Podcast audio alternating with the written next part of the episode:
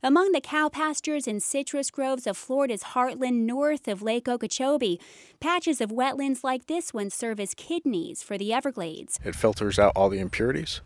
In this case, we're talking about nutrients, uh, phosphorus in particular. Ernie Marks of the South Florida Water Management District steps through the grass framing the expanse of reeds and rushes. The vegetation seized from the water the nutrient responsible for toxic algae blooms.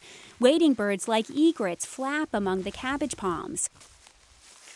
Marks says more water storage is needed here north of the lake. New research suggests the river of grass historically was much wetter than previously thought and calls for additional storage throughout the Lake Okeechobee and Everglades regions. The next natural step is to look to the north, and not only to look to the north uh, for because of the absence of storage that we currently have there, but having something to the north gives us ultimate flexibility where we send the water. The Water District's focus here puts the state agency charged with overseeing Everglades restoration at odds with Senate President Joe Negron and environmental groups. They are fixed on a southern reservoir after excess lake water inundated estuaries last year on Florida's east and west coasts, triggering toxic blooms that prompted emergency declarations in four counties. Both reservoirs are part of the world's largest environmental restoration of its kind, a $17 billion rehabilitation of the Everglades. But Wendy Graham of the University of Florida Water Institute says nearly 20 years after Congress approved the effort, almost no water storage has been added, and only a small amount is designed or under construction. The problem is so big that every increment only achieves a little bit of the solution. You have to look at the system as a whole to really see the system-wide benefits. And we need storage north end of the lake and we need storage south of the lake, and neither one of those is going to be the end of the problem. Marks at the South Florida Water Management District says a northern reservoir could provide up to a third of the water storage needed in the Everglades.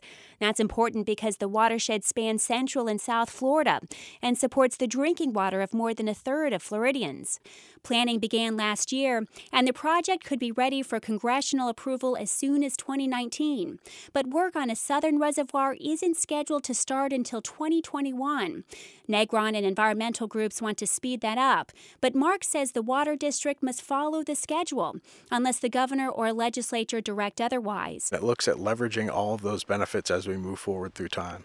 So if it makes sense to implement one project before another because you can reap a certain benefit from doing so, uh, that was what our engineers and scientists went through in developing the schedule. The U.S. Army Corps of Engineers says it could deviate from the schedule with a state partner, like the South Florida Water Management District or another state agency. A northern reservoir is only part of an effort to add storage throughout the region. A restoration of the Kissimmee River nearly is complete. The state also is partnering with landowners like ranchers to store water on their land. It could be a lot better? Yes, it could. On Lake Okeechobee's North Shore, Eileen Massey eyes her fishing pole, frustrated by the rod's stillness. It's the closest you'll ever get to Jesus. It's right here on the spear. I believe that. To me, it is. I love it. I love every minute I'm out here. But Massey says the fish aren't biting. For nine years, she's fished here. She remembers when the lake looked cleaner. If we, as people, don't take care of our waterways, that when our grandchildren are old enough, if we live long enough to have grandchildren, what's going to be left for them to do? I mean, the waterways is the most important thing we got. The fight over Florida's waterways is poised to dominate the spring legislative session. Amy Green in Orlando.